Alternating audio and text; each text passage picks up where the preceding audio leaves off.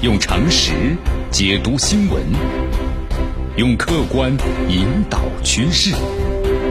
今日话题，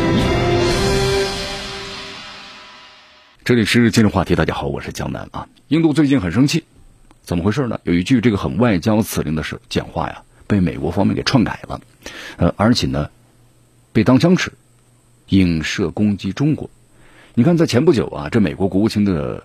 蓬佩奥呢，还有国防部长啊，去了是印度，对吧？干什么呢？各种角度攻击咱们中国嘛，许诺要坚定的支持，对吧？印度也来对付中国，支持印度呢成为安理会的常任理事国。蓬佩奥呢，还去这个印度的烈士墓前呢献了个花，啊，回献花的时候还回顾一下加勒万河谷，攻击一下中国。但是让人感到特别意外的是啊，和蓬佩奥呢大谈特谈中国不一样。那么看印度的媒体，印度两位部长呢似乎很小心，公开场合呀几乎就没有提中国的名字。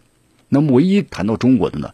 按照美国国务院的发布的讲话记录，印度的国防部长的辛格是这么说的：说印度面临啊来自于北方的鲁莽的侵略。北方，你看鲁莽的侵略，这句话呢没有点名，但是呢媒体就解析啊说应该指的是中国。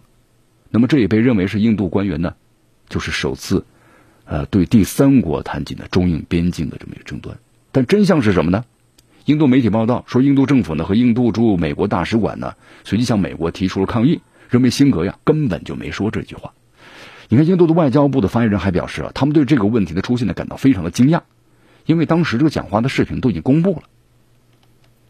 在这个视频当中呢，印度的国防部的部长呢辛格是用印地语讲的，他的原话这么说的：说在当今的时代啊，我们面临的挑战使我们的伙伴关系呢更加的重要，并决定了我们的未来。那么这段讲话中呢，没有什么北方。更没有什么鲁莽的侵略，但是美国为什么公布了那句话呢？美国的说法是我们现场的翻译是这么说的。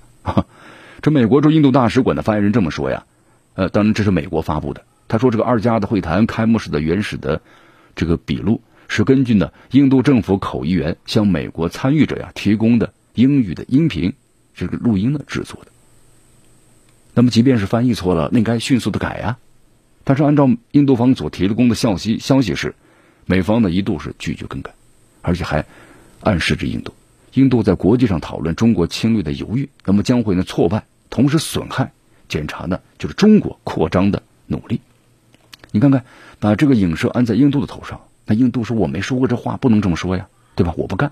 在印度的强烈抗议之下，美国最终呢还是修改了相关的措施，对吧？还是挺有意思吧？挺有意思。这个蓬佩奥啊，各种的骂咱们中国，对吧？但是印度呢，我们说了，始终不接招。虽然在边境问题上呢，这印度呢好像一直在很强硬，对不对？啊，同时在公开场合拒绝公开说中国，那说明了，有有有几点咱们要谈一谈啊。印度和咱们中国呀，确实呢是有摩擦有矛盾，但是中国和印度呀有共同的利益，所以说。按照咱们中国那句话嘛，做人留一线，日后好相见。美国你这么猴急，这样栽赃，那印度觉得你太不够意思了啊。那么第二呢，就是美国呢也很着急呀，好不容易逮住一句话，来咱们大做文章吧。哪知道印度呢不吃这一套，又是交涉又是抗议，弄得美国呢真没面子。啊，当然就是咱还别忘了啊，我们说印度呀有一个大国的情节，对吧？印度也是不结盟运动的老大，不结盟不结盟嘛，所以在各个国大国之间游走啊。啊，获取呢更多的这个利。那么你现在要依附于美国的话，你作为这个印度一个大国情境来说，那你作为一名棋子，心里舒服吗？不舒服，对不对？所以说，不管是老大哥还是老大姐，不结盟不结盟，那么最终呢，你要倒在美国的怀里，这面大局还怎么举啊？所以面子上也过不去啊。所以说，印度呢毕竟是印度啊，肯定有打美国牌的时候。但是印度呢，我们说了，也有自己的主见。蓬佩奥呢，你看。我们说了，这肚子里的花花肠子，大家都很清楚啊。突然想起了一句话：“都是千年的狐狸啊，玩什么聊斋？是不是？”用常识解读新闻，用客观引导趋势。今日话题。